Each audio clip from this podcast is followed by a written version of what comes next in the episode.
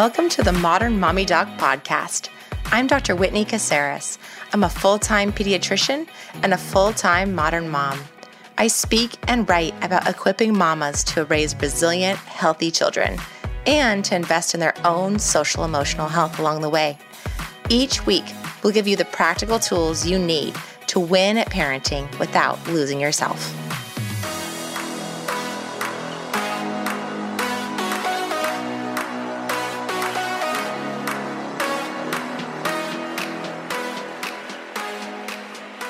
We all want to raise kids who thrive, and our guest today is here to show us how to do it. Doctor Ken Ginsburg is a professor of pediatrics at the Division of Adolescent Medicine at the Children's Hospital of Philadelphia and the University of Pennsylvania School of Medicine.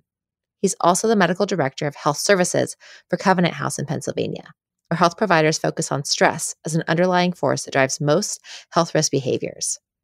His website, Fostering Resilience, gives parents the practical tools they need to help their children find true success. He's written a number of amazing books, but Building Resilience in Children and Teens: Giving Your Child Roots and Wings is one of my personal favorites. Let's welcome him today. All right, you guys, what a special treat today. Doctor Ginsburg, I am so happy to have you on the show. You are like a mentor from afar. You don't even know me, but you're a mentor to me. So I'm going to just play it cool as we're talking today. For those who have been living under a rock, will you tell them who you are, what you do, what made you so passionate about the work that you do? My name is Ken Ginsburg, and I'm an adolescent medicine pediatrician. And what I care about more than anything else is the future, the next generation, what we look like as a society. And that means that we protect the kids. It means we nurture the young people. It means that we get adults involved in their lives, that adults know how much they matter in shaping and guiding and in role modeling and in believing in young people. Yeah, that's so awesome. And a huge piece of this is about resilience. I think people are familiar with the word, but they're not necessarily, they don't know like what it really means when it comes to parenting. Will you talk about what resilience is and why it matters? Sure. You know, in our dreams, when we look at our children, all we want to do is protect them, right? We just want to protect them from anything that might harm them. We want them to be successful. We want them to thrive. But the reality is that we're not always able to protect our children. But what we can always do is prepare them, prepare them to bounce, prepare them to thrive, even when times are difficult, and to really make the most out of good times.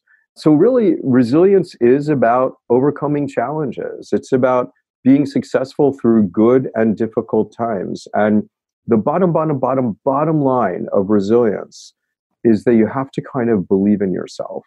You have to believe in your ability. You have to believe that you're worth it. You have to believe that you matter. And that's where parenting comes in. There is literally no, nothing more effective than having a parent who just believes in you unconditionally and holds you to the high expectations of being your best self and lets you know that you're okay just the way you are. That's the core ingredient of resilience.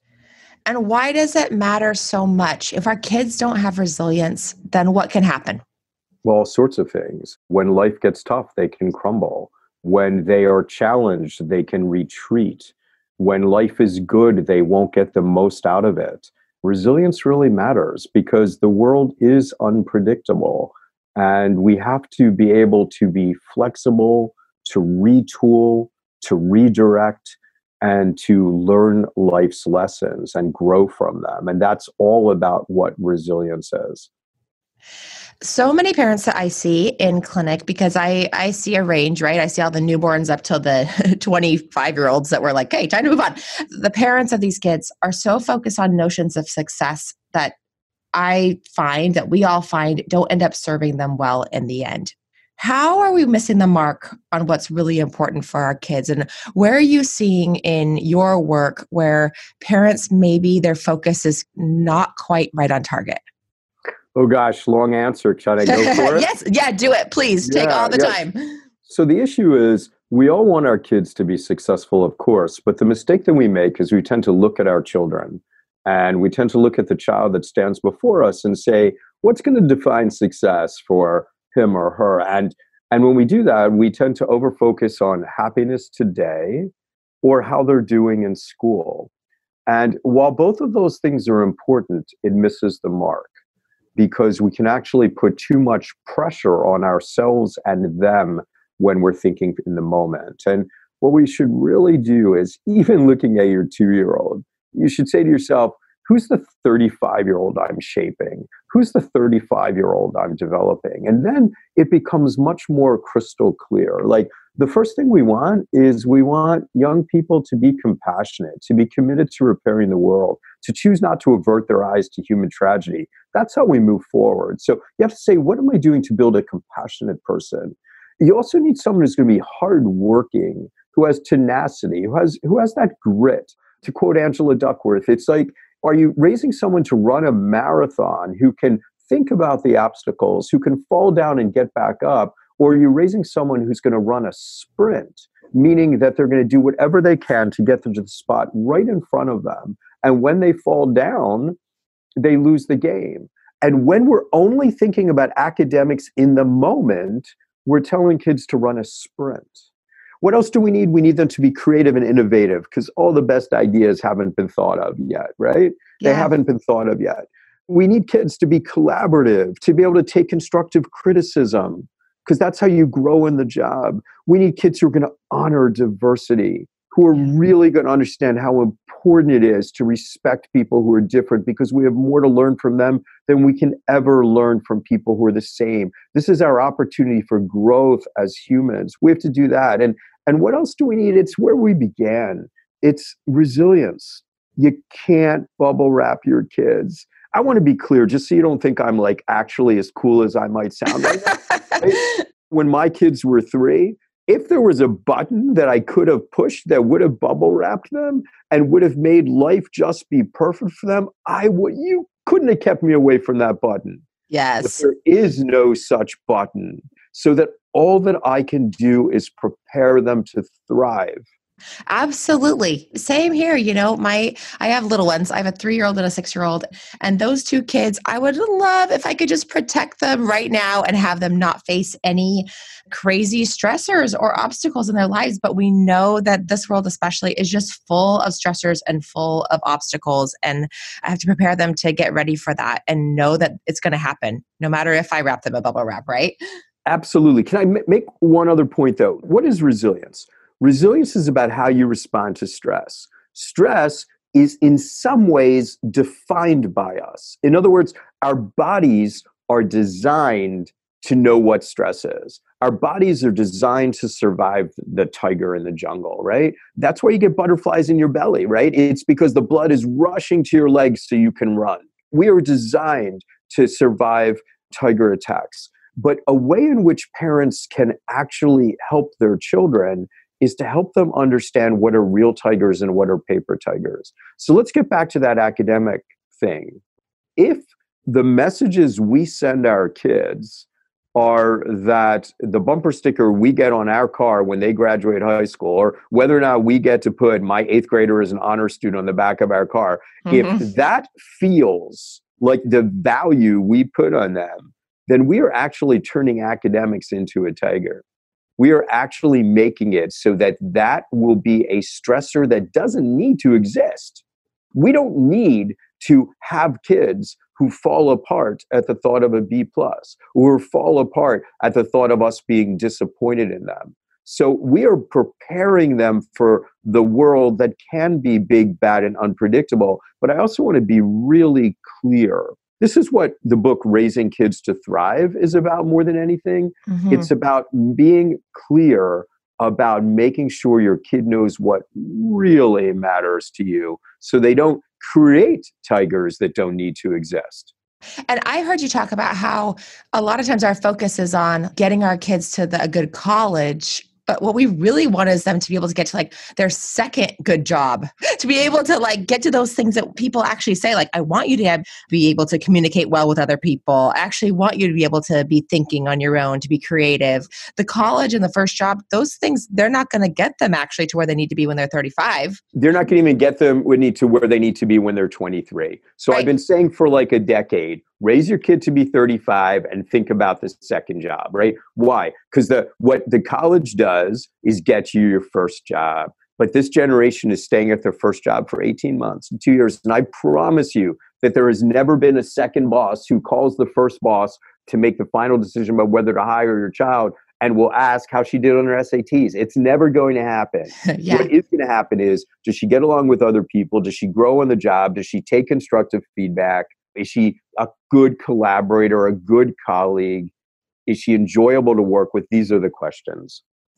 Okay, so we know resilience is really important, and I want to just give you the floor to walk us through the seven C's of resilience. Every single patient in my clinic gets a copy of the seven C's when they come through the door. So we walk through it, even the infants, we're giving them a copy of the seven C's, these parents, because we know it's so important. So I want you to just share your wisdom. Tell us all about what the seven C's are so parents have more of a framework for how they can build resilience in their kids. Yeah. So first off, Whitney, I'm humbled. Thank you. And the seven C's of resilience really are about resilience, but they're also about positive youth development. And they're also about preparing young people to thrive even from the very worst of times. So these seven C's really are a bunch of models together. But the first thing we need is confidence. For your child to be able to thrive through good and difficult times, they need confidence. And for, gosh, a long time, we thought that confidence was directly related to self-esteem. That's why we raised kids to feel like they were special as butterflies, as unique as snowflakes. We mm-hmm. we cheered when they came down the sliding board. We cheered, and but we never gave credit to gravity. We made the kids feel like it was all about them. We just wanted them to have self-esteem. And we now understand how badly that backfired. Real confidence comes not from showering praise. It comes from building the second C. Real confidence comes from noticing all that is good and right and developing skill sets, competency, the second C. The third C is connection. There is simply nothing more important than human connection to help others bounce. In the worst of times, that's how we survive, is we reach out, right? Next mm-hmm. is character.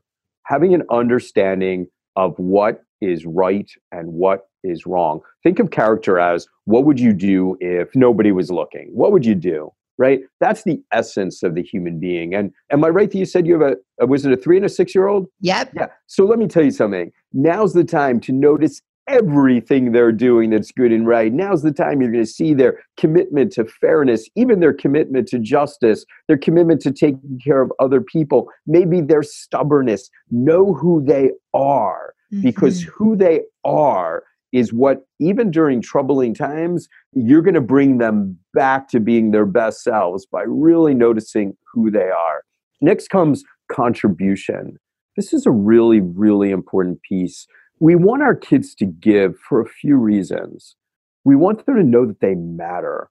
People who know they matter and who have a sense of purpose, those are people who can get through difficult times because they know that people are reliant on them. They know they make a difference to the universe. But in terms of resilience, so that's development. But in terms of resilience, there's this other piece to contribution. You know, the ultimate act of resilience is to look at another human being and to be able to say, brother or sister, I need a hand, right? It's because yeah. it's the people who reach who are going to survive. The question is, what gets you ready to reach? And what gets you ready to reach is knowing there's no pity.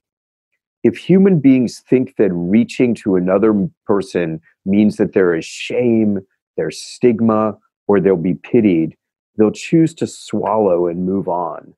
But when we give, we know that it feels good to give. We are elevated as human beings when we give. And what that means is that when we need to receive, we can do so without shame or stigma. There's no pity on the other end. So, so those are good. All the ways to develop kids, and we're beginning to think about resilience. Now let's add another C to really talk about preparing our kids to thrive through difficult times and even recovering from difficult times. So now we're talking about resilience. Now we're talking about coping. Basically everything that we fear our children will choose to do during adolescence or into adulthood, they're not really choices.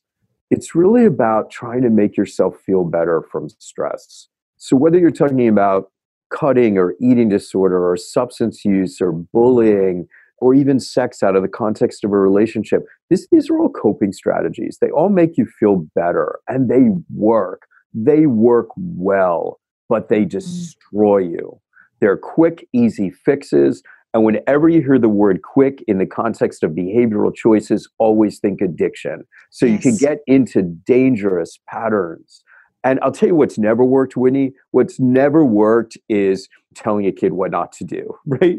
It right. Just, yes, absolutely. Right? So, so what does work is modeling good coping behaviors for your children, noticing and helping them notice what makes them feel better. Wow, when you blow bubbles, do you see how much better you feel? Do you see when you run out your anger and you make an angry face? Do you see how much better you feel? Do you see when you draw a picture?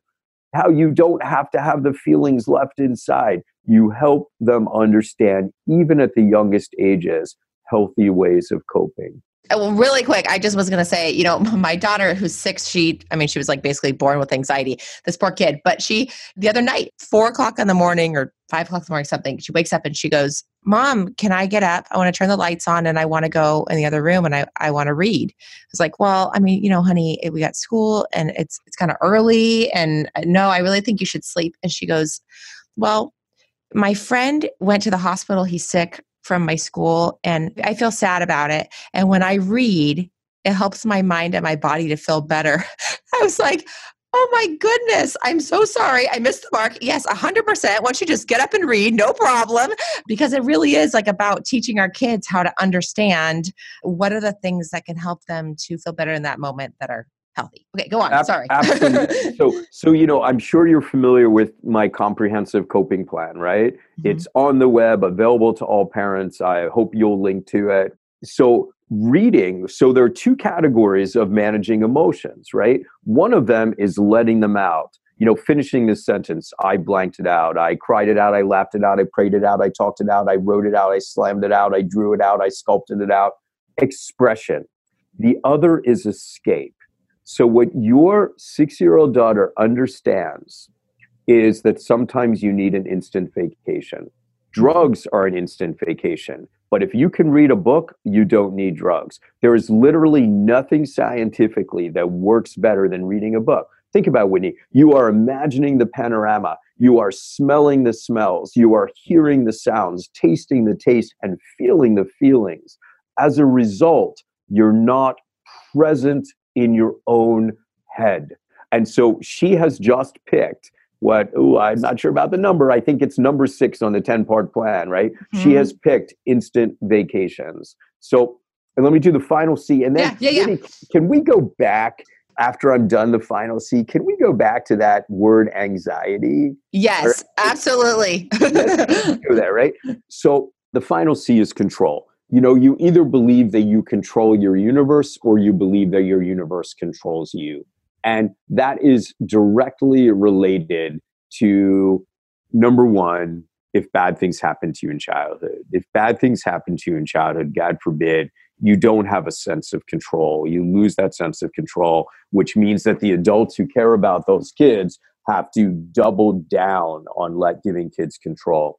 But for all of us, it's about how we raise kids in terms of our parenting style. Are we going to raise them in the way that says, you'll do what I say, why? Because I said so. Or my favorite, which letter in the word no do you not understand? And if we do that, kids feel small, they don't have control, and it leads to very bad outcomes. We know that for a fact.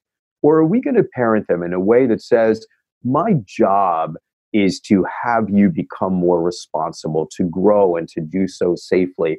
I'm going to give you roots. I'm going to give you wings. I'm going to let you fall down. I'm going to applaud when you get up. But for the things that really matter, that involve your safety, you're going to need to trust me and to do what I say. Because when I make rules, it's because I care about you. And if mm-hmm. we parent in that way, we help kids know that their destiny is within their hands. So that final C is is very critical.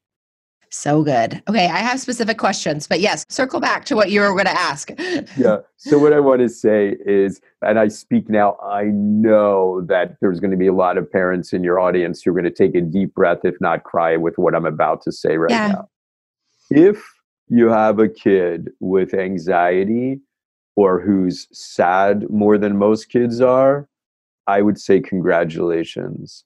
Congratulations for having a kid who feels. You really didn't want a kid who didn't feel. The kids who feel, the kids who are full of emotions, they become the best adults, the best lovers, the best husbands, wives, partners, bosses, colleagues, parents. This is who they become. What it means is that your parenting, you've got to double down on a couple concepts. One of them is teaching them emotional intelligence to name and understand their feelings, helping them learn to self-regulate because they're just fuller than other kids, and that's a blessing, but helping them to self-regulate so that they can calm themselves, but most importantly, how to leverage those feelings. When I was a kid, I would have traded my brain with so many people, right? Mm-hmm. I looked at the kids in high school who I wanted to be, who were a little bit better looking, got a lot bigger and stronger, and the great athletes, and they just didn't seem bothered by things. And golly, I would have traded my brain in a second. But the depth and breadth and intensity of my feelings is exactly why the rest of my life has gone so well.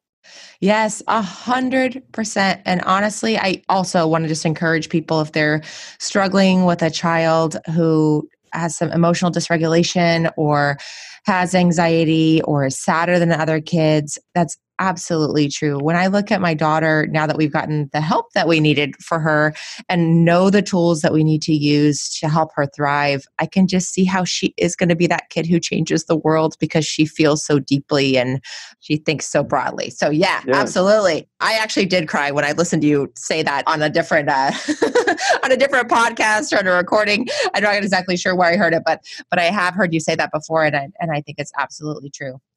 So I want to ask about parents getting out of the way yeah. and that whole concept of for competence and for confidence, what we need to do to get out of the way as our kids learn and grow. Because I think that's a little counterculture sometimes to our instinct to protect.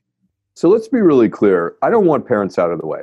I want parents deeply involved, completely engaged, seeing their kids as they deserve to be seen, having time with them. But they have to have a strategy about when to dive in and when to get out of the way. Here's the best metaphor that I can use to describe it.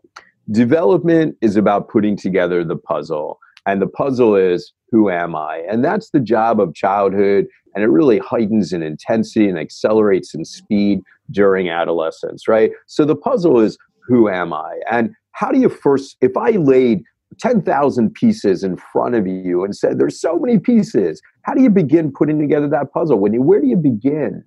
You do the edges. Absolutely. So we have to create the edges for kids. We have to create the edges, and that's boundaries, and that's discipline, and that's clear measures that say you can't go beyond that. When your kid is eighteen months old, you know not to put their hand on the stove. Well, there's hand on the stove moments throughout childhood and adolescence. So you put together the edges. What's the next thing you do? And if it's hard, I'll come up with it. But what's the next thing you do when you're putting together the puzzle? I work inward. So you're doing the edges and then you do the center. Okay. But in the beginning, if you want to save time in the center, you put together the pieces that look like they might match. You look at the there colors. Go. There you go. Yeah. Right? So you put together the reds, you put together the blues, and then you ask yourself, what's the red? Is it going to be a cherry? Is it going to be a balloon? Is it going to be a fire engine? But we don't have the patience to find out. So how do we kind of sneak the answer? We look at the box, right? Mm-hmm. That's the power of role modeling. When we as parents create clear, firm boundaries beyond which you cannot stray, it helps kids because they can actually elbow themselves against the boundaries. And then we role model for them what it means to be a healthy thirty-five, forty, and fifty-year-old, which is part of the reason you have to take care of yourself, right? Don't be so self-sacrificial. Have fun. Be that picture on the box you'd imagine your kid being. What's left? Now it's all the pieces in the middle. Mm-hmm. All the irregular pieces, but that are within safe boundaries, and that you have shown them what a good life is, including having struggles and getting past them. Don't pretend you're perfect, mm-hmm. but now you've shown them. And now all of these inner pieces with the irregular edges that take some guesswork, some shoving, some, oh, this wasn't the best fit. That's where you get out of the way. You get out of the way when you know your kids are safe. You show them what a good life is. You let them fail. You let them retool and put the pieces together as long as they're inside the box. Hey, Mama. When I think about the times I have felt the most overwhelmed or discouraged as a mom, they all share one common theme. In all of them, I felt directionless or like I was headed in the wrong direction even. So as I dove into what could make it better for myself or for my family or just for life in general, I started thinking every day about how I was actually going to move toward where I wanted to be in six core areas: my dreams, spending time on what matters, making space for myself, taking care of my mental and physical health, parenting in partnership, and being really purposeful about understanding who my kids are, what their needs are, and how I can best parent them as individuals. And after a while, I realized I had something I could come back to when I felt rudderless, but also that I felt lost less often. So I started writing down for the Modern Mommy Doc community more about these six core areas. And that's how the Parenting with Intention journal came to be. Because as I shared what I learned about intentional parenting with other mamas in my clinic or online, it resonated with them. We designed the Parenting with Intention journal to be quarterly, so you could start fresh every three months and be able to look back on the year in chunks and see your progress. If you're feeling like you could use some more intention in your motherhood journey, you can check it out at modernmommydoc.com forward slash shop. You can make your own journal with a notebook or even lined paper. You don't have to buy anything to do this. Above all, I hope you'll take at least five minutes a day to stop, slow it down, and really get intentional about what your motherhood journey is all about.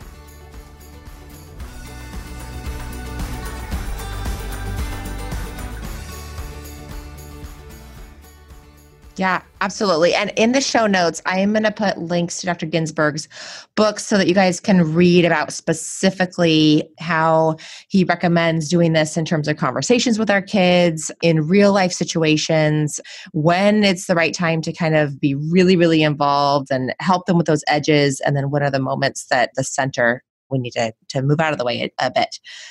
What about praising effort over intelligence? Can you talk about mindset? Because I yeah. think a lot of people hear about this, but they're not maybe familiar with the with the work that Doctor Dweck did in this regard. Yeah, so I'm glad you referenced Doctor Dweck. This, remember, I'm a translator for the American Academy of Pediatrics, but this particular work is really Doctor Dweck's work. And here's the bottom, bottom line.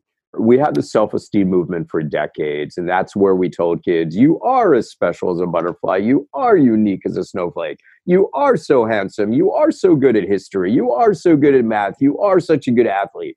And we know that that created tremendous anxiety because kids worried that everyone was watching them. They didn't really believe the messages, so they developed imposter syndrome and thought, God, I don't know that I are this stuff. Mm-hmm. And they didn't like to think outside the box because, like, I are good at math. I shouldn't try history, right? They just got really wrapped into the labels that people put on them. And what Doctor Dweck's work in a nutshell, now I'm going to Ginsburgize it, right? Put it into a mathematical sentence, which is the way I do everything.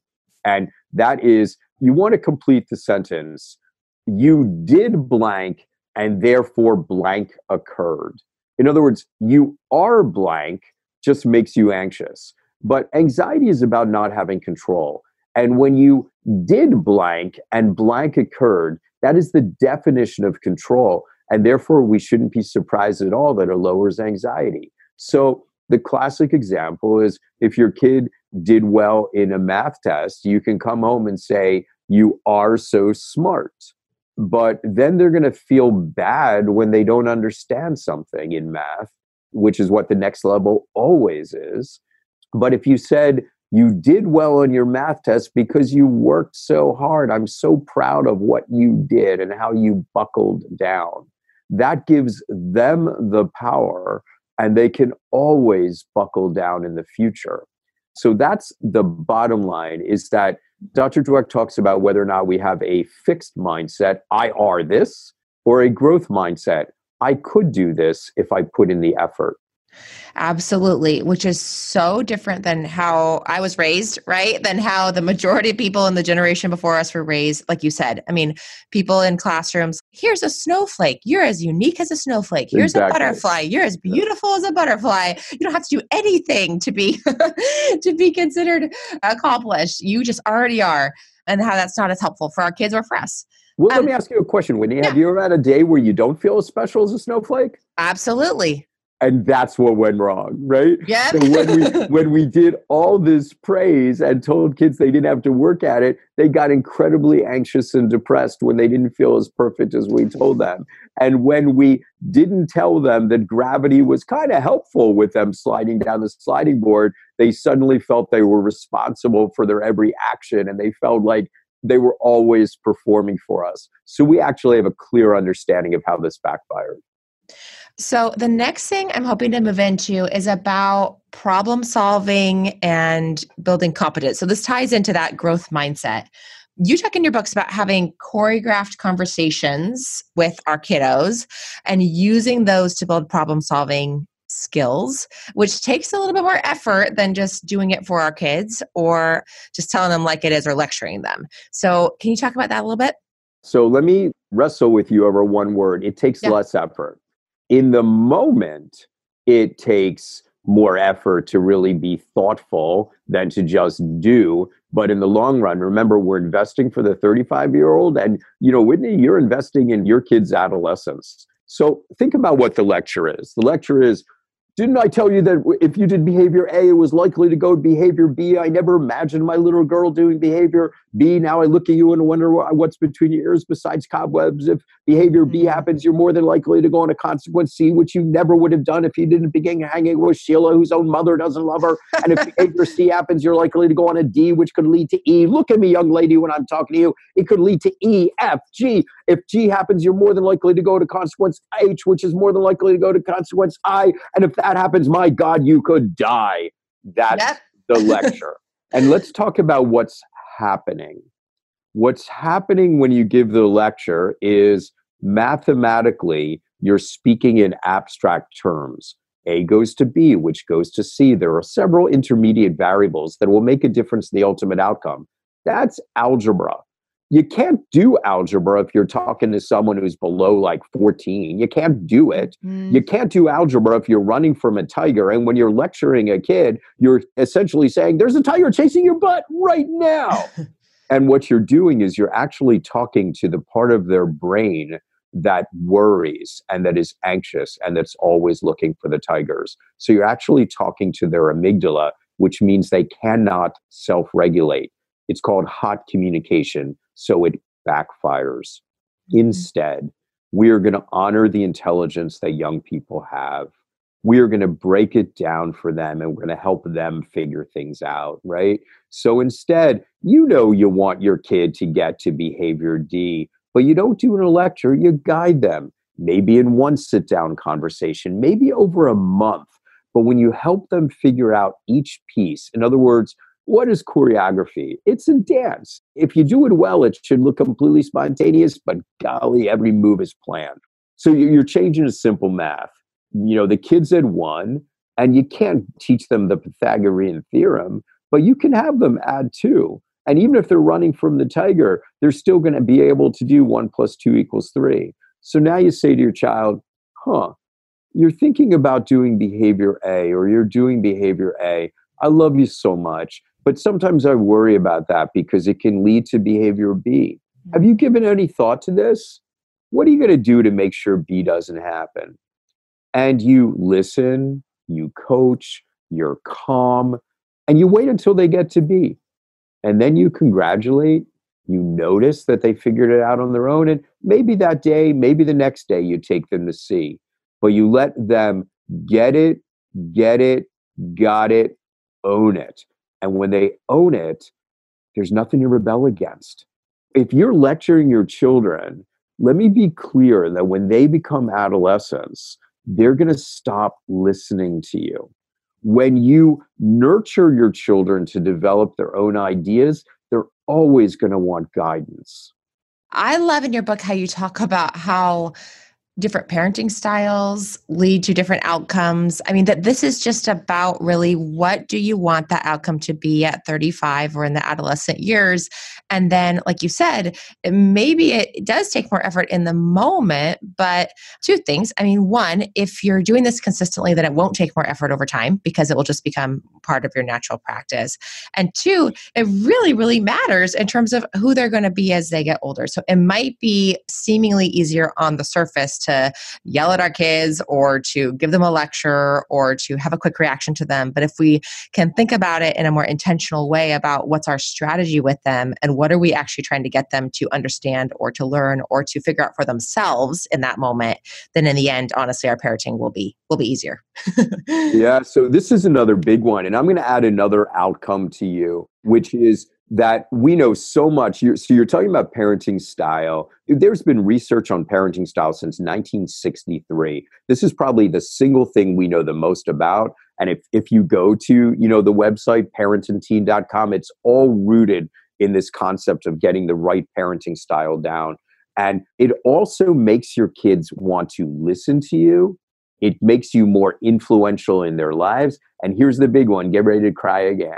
Mm-hmm. When you're looking at your three and six-year-old, I want you to shift your definition of what success looks like. So I have twenty-four-year-olds, and I had to drive down to Washington with my wife on Saturday.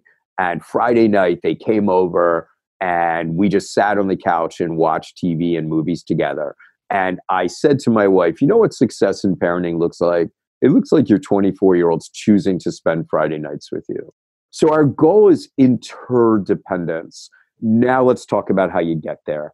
When you're talking about parenting style, you're talking about two forces. You're talking about love and warmth.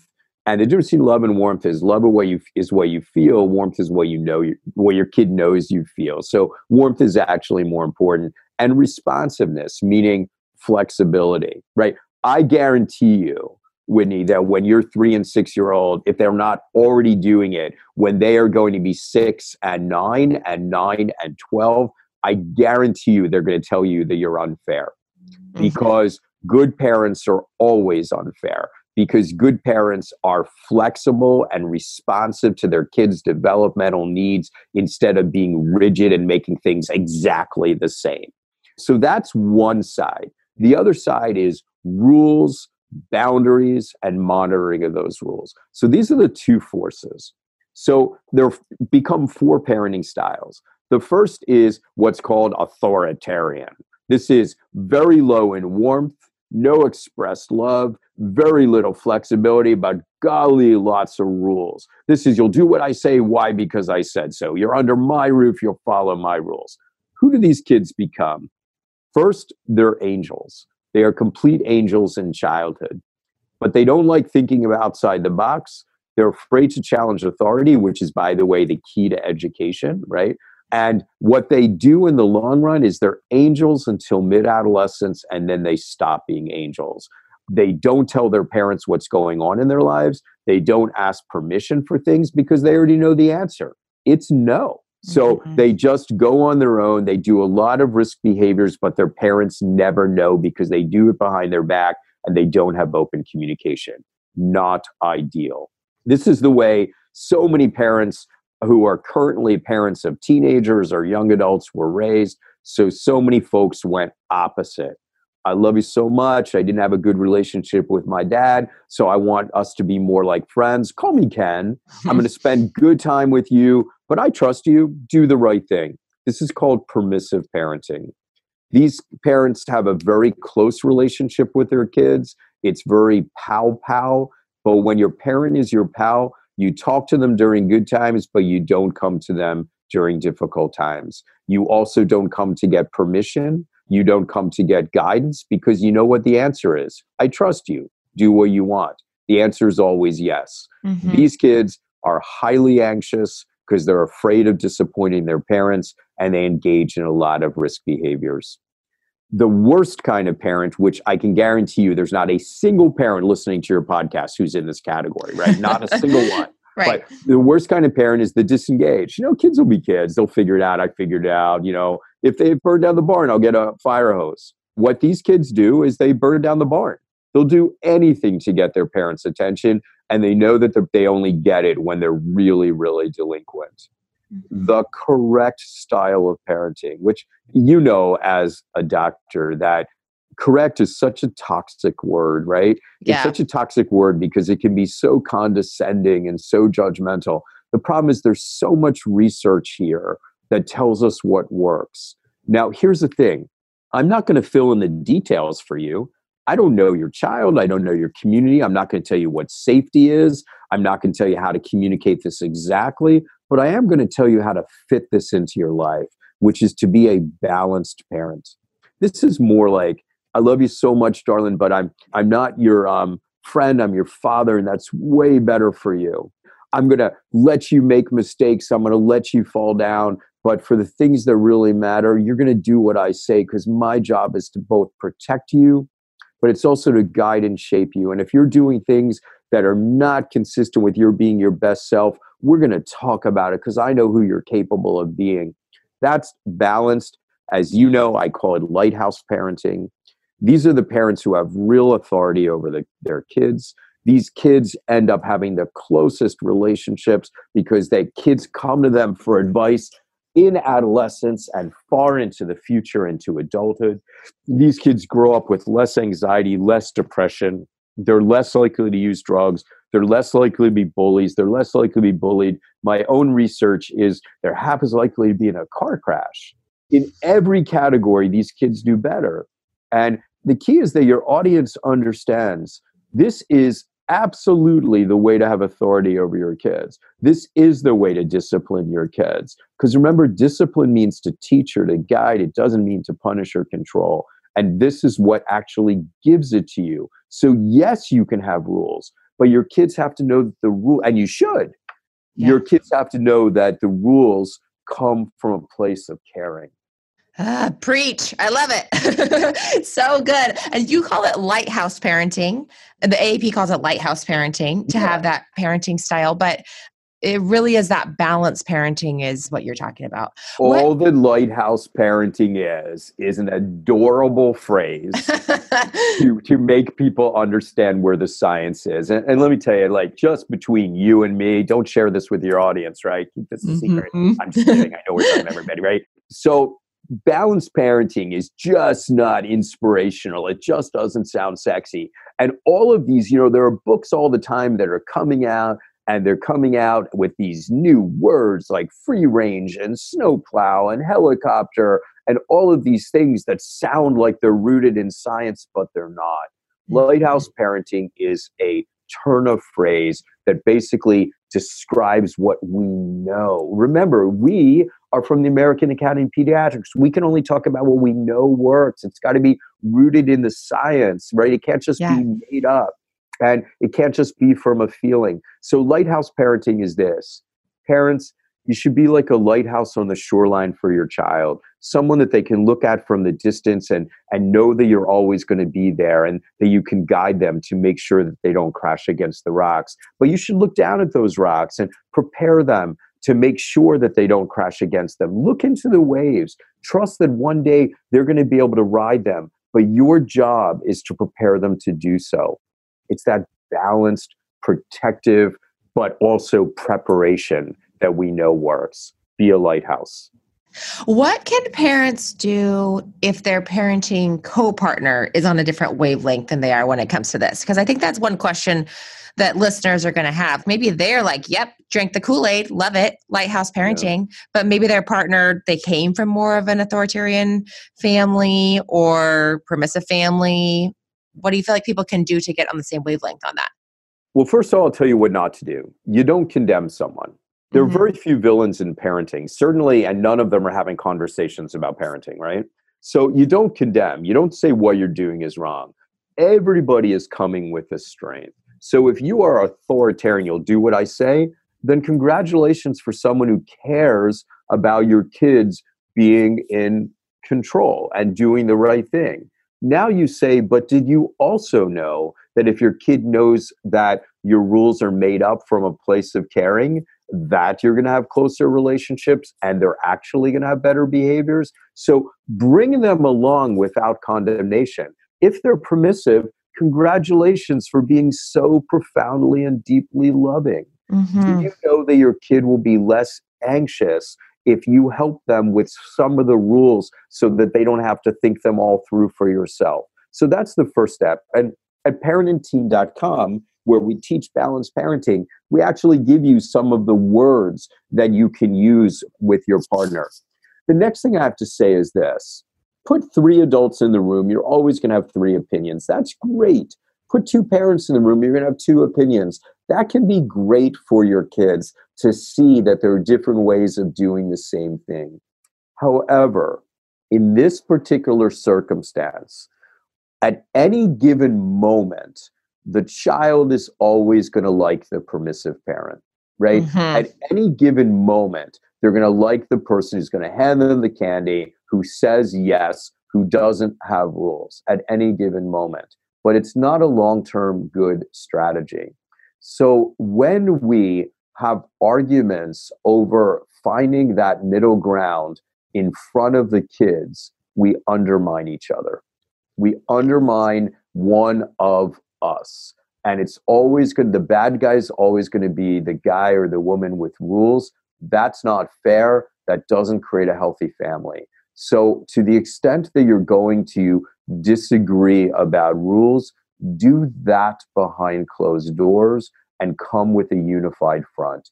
And I think if we have authentic conversations about what our goals are, balanced parenting is always going to win. Because there isn't an authoritarian parent who doesn't think they're doing it to protect their child. All we have to do is help them understand how to find the words to express why they do what they do.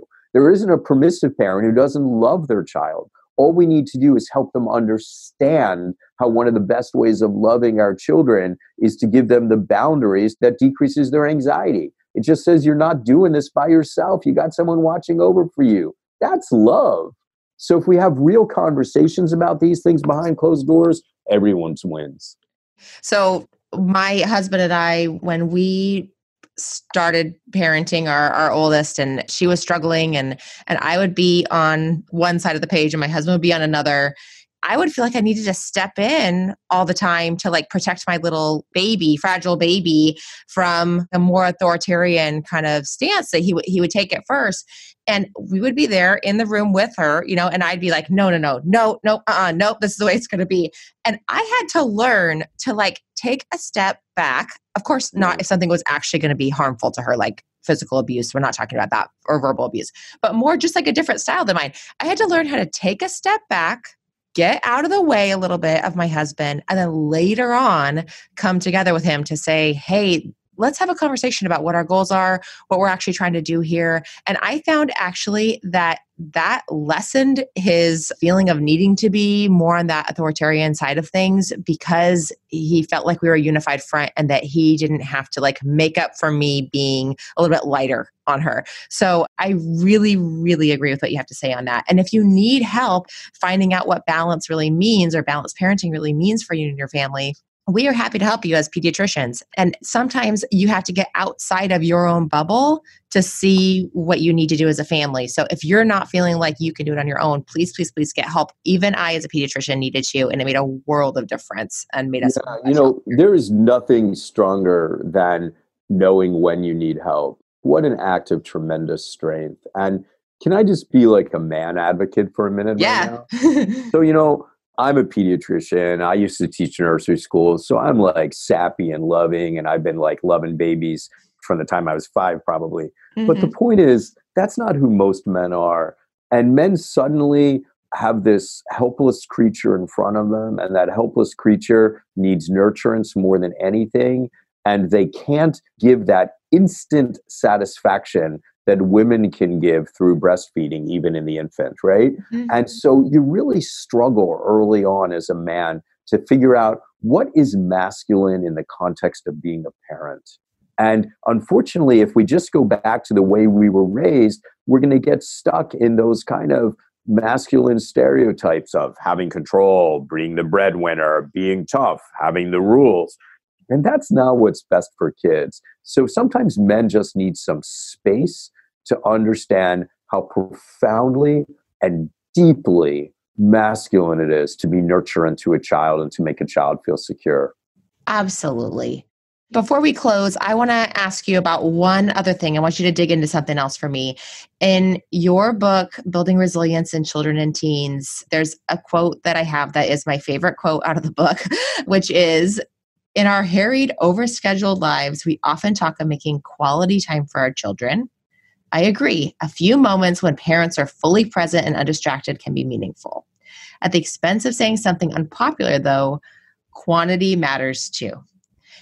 And that is the first time that I have seen someone in a modern book say that, because I think the majority of the books say, like, you don't really need quantity time. It's just about the quality of the time there. And I agree, it might not be popular on the surface with listeners, but I think we all know this deep down, that it matters. Can you dig into this a little bit before we close? Yeah, you know, it's interesting. In all the interviews I've done, I think you're the first person to pull out that sentence. And so it's really, really interesting. So without a doubt, quality time matters the most. And that's authentic listening, really, really being there, you know, phones off, eyes either looking at each other or looking in the distance if that's where your kid needs to be able to talk, but really talking, really listening, really getting to know your kids. The issue is that we don't have as much quantity time as we used to have. The danger with this quality time, well, it's Thursday night, it's our quality conversation, is it's just too much pressure. We tend to think that a high-yield conversation with our kids is about talking about school, talking about behaviors, talking about their feelings, and that's awesome stuff. But the most protective thing in your kid's life is that you know who they are, that you enjoy them, that you really see who they are. And that takes quantity. That means that sometimes you're just hanging with your kid and that you know that the high yield is literally doing nothing but taking a walk, mm-hmm. by um, baking cookies together, building a shed together, that there's no agenda, you're just enjoying each other. And that takes time. So that's one point, is that it allows us to define high yield as just being together and enjoying each other. So it takes some pressure off of those high quality times. Let's be clear. I'm not naive. I would be embarrassed to tell you how many hours I work, right? Me too. Yeah, um, totally. Yeah. so, so it's like, I'm not naive to the realities of modern life. But what I'm saying is, let's spread out some of that time. And then the other issue is this. If you schedule your high quality time, life doesn't happen on a schedule. And your kid, especially during the teen years, you know, there are going to be moments where they're not going to want to talk to you, where they're embarrassed by the way you breathe. And the same, and that's because they love you so much it hurts. It's not because they're rejecting you, right? But that same kid might come home and be devastated and be ready to talk to you and just want to cuddle or just want to open up. And they have to have face time and know that you're findable at these other times as well.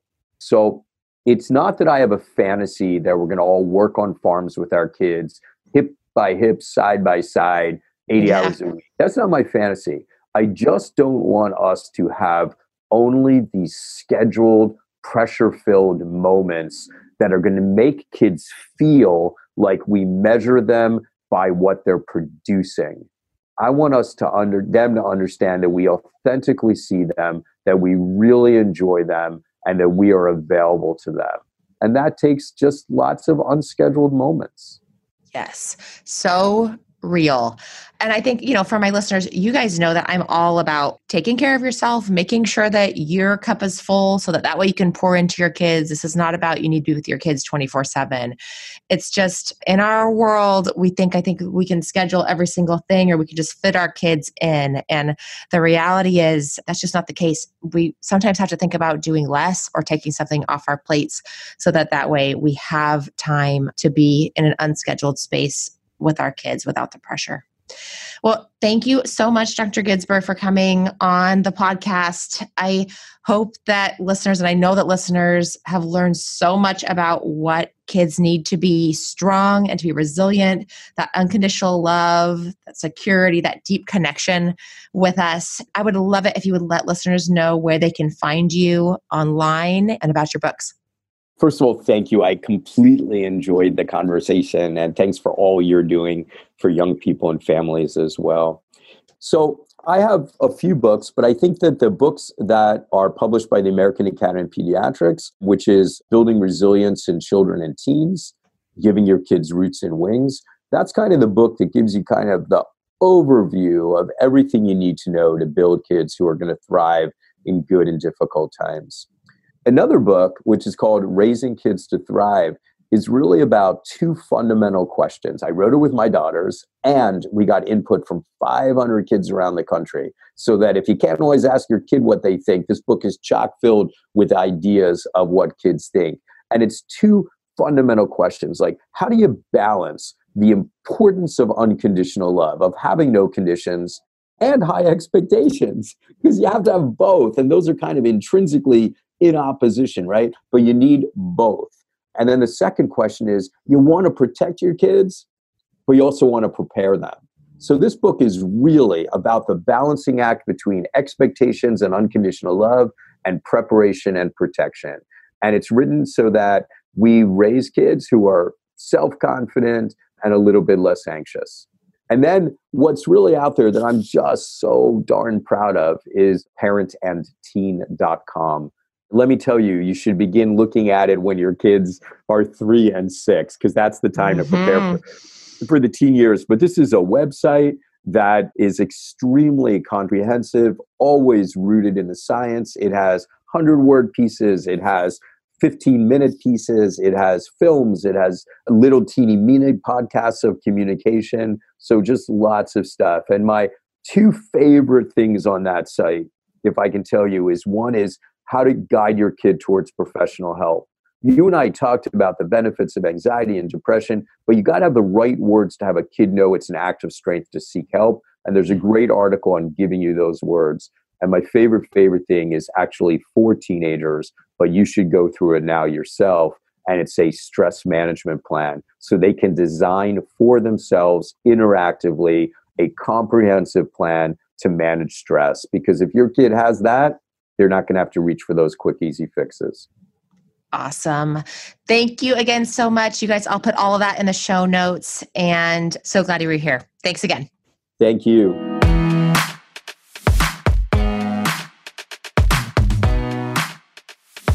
Hey, hey, hey. If you loved this episode, make sure to subscribe to the Modern Mommy Doc podcast so you're automatically notified every time we have powerful information, inspiration, and amazing guests to share with you. We would also be so honored if you shared the Modern Mommy Doc podcast with your friends by snapping a screenshot of this episode and posting it with hashtag Modern Mommy Doc so we can spread the word and help more mamas win at parenting without losing themselves. Thanks for being part of our community.